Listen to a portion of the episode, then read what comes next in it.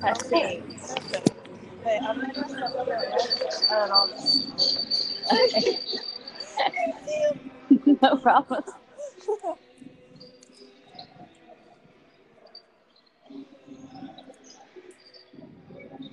Hello, can you hear me? Yeah.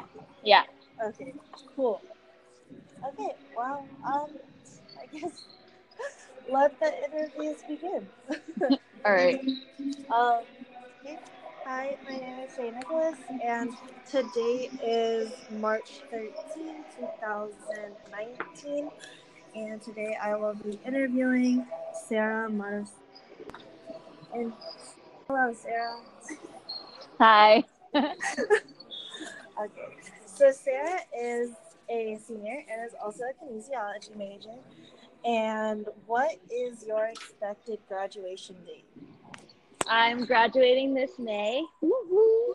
Yes, girl, you're almost done. Yeah.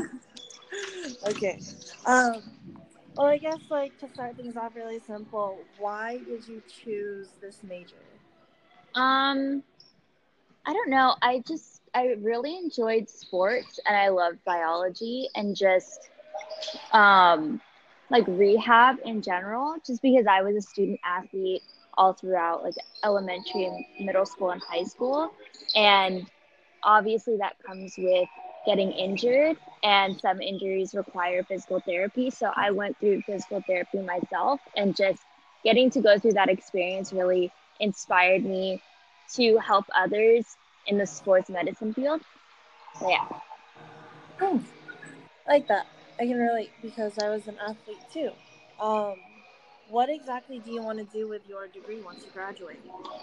Well, I've been kind of jumping back and forth between different professions as of late. Um, I originally wanted to do athletic training, but with um, the counsel of some mentors that I've um, come into contact with throughout my four years, um, I decided to go towards the PT route. And now, as a soon to be graduating senior, I am now stuck in between occupational therapy and uh, physician's assistant. So we'll see what uh, what post grad life brings me. I like that. Um, I'm actually interested in going into the physician's assistant route myself. Yeah. At least as of right now, I'm not sure if that will change. Um, can you tell me what you have to do after graduate in order to get there? Um, well, right now for myself, I still have to uh, complete some prerequisites because, like, I didn't take, like, for example, like chem or physics um, during my undergrad, uh, just because I wanted to make sure that my undergrad was smooth sailing. And so I'm most likely going to take prerequisites for PA or OT school um, at a JC. Um, and then after that, it's, you know, um, the applying process, then interviews, and then you go um, forward onto OT, PA, PT school, what have you, uh, prepping uh, school. Okay. And then, um, just out of curiosity, um, do you know if you need any specific certifications in order to apply to OT or PA school? And if Um, not, or if you do, do you also have any currently? So I am honestly not sure if I need uh, specific certifications in order to apply to these different schools, just because like I'm still in the research process and the soul searching process when it comes to my future occupation. But um, right now, I have um, just my certification in CPR and first aid, which you have to renew every like couple of years. Um, and this semester, I'm also in the process of getting my corrective exercise specialist um, certification, which you won't need to actually um, get recertified in. So once you take the NASM exam, then you're certified basically forever in corrective exercise. Nice. What made you decide to want to go after that certification? Um, so I'm in the class right now, and uh, I was interested in getting just as many certifications as I, as I can with the um, extra perk of having a student discount because all these exams are hundreds of dollars and it's a lot easier to put up about 300 rather than 700 so i wanted to make sure i had as many certifications under my belt but um, the ces certification especially um, i just really enjoy looking at the bigger picture when it comes to injuries rather than you know when you go to a doctor for a pain in your ankle they just look at the ankle but not the rest of the kinetic chain. And that's what i enjoy you know analyzing looking at okay what else might be contributing to a specific um, ailment.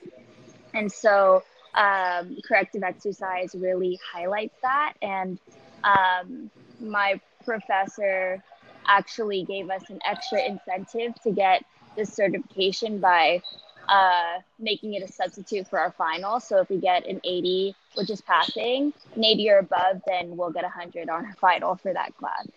Oh, nice. So it helps yeah. you both in class and for what you want to do. Yeah, exactly. And I get to add it on any resume uh, for any type of job because it's just, you know, that extra thing that puts you um, at an advantage and like makes you stand out to employers and future schools. Hmm, like that. I will. That's something I'm definitely going to look into now.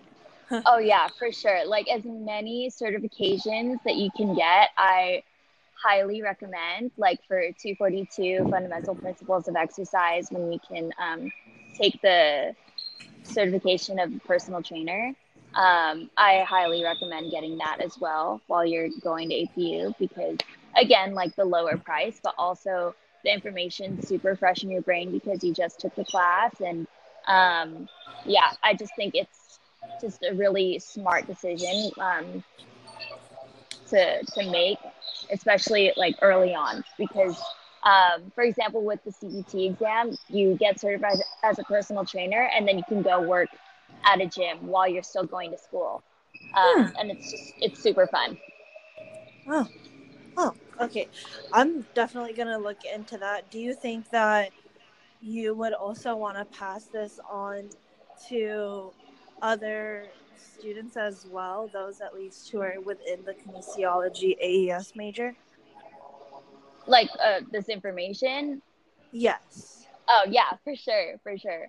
um, I think when I was a freshman, even a sophomore, and you know, at times even a junior, um, I really wanted to gain as much information and glean from the experiences of like my superiors and people who have been in my shoes before and just kind of learn more about like the tips and tricks of our department and our major as a whole. I just, yeah, for sure, I would love to be able to share this information with um, like underclassmen and uh, fellow kines majors. okay. Um, what about to just any other um, freshman or transfer student, just like in general about college? Do you have any advice for them? Um, I think building relationships is really important, not only with like our you know our classmates our friends and whatnot because that's also really important but especially like our professors and the people in the professional realm that we come into contact with i think building strong lasting relationships with them is very important because that's your way of networking. Like um, i know it's kind of intimidating being like going up to a professor and just kind of wanting to pick their brain about what they specialize in, but it's honestly so helpful because like over the past four years, I've been able to build really strong like relationships and actually friendships with my professors, and um, I've been able to get a lot of contacts um, for PT, OT, PA, um, like through my professors, and I just think um, if there's one piece of knowledge that I can pass down to freshmen and transfer students, it's make sure you build relationships with your professors. I like that. Um, so through your connections and the and the networking that you've done, um, are you currently doing any internships or have you done any?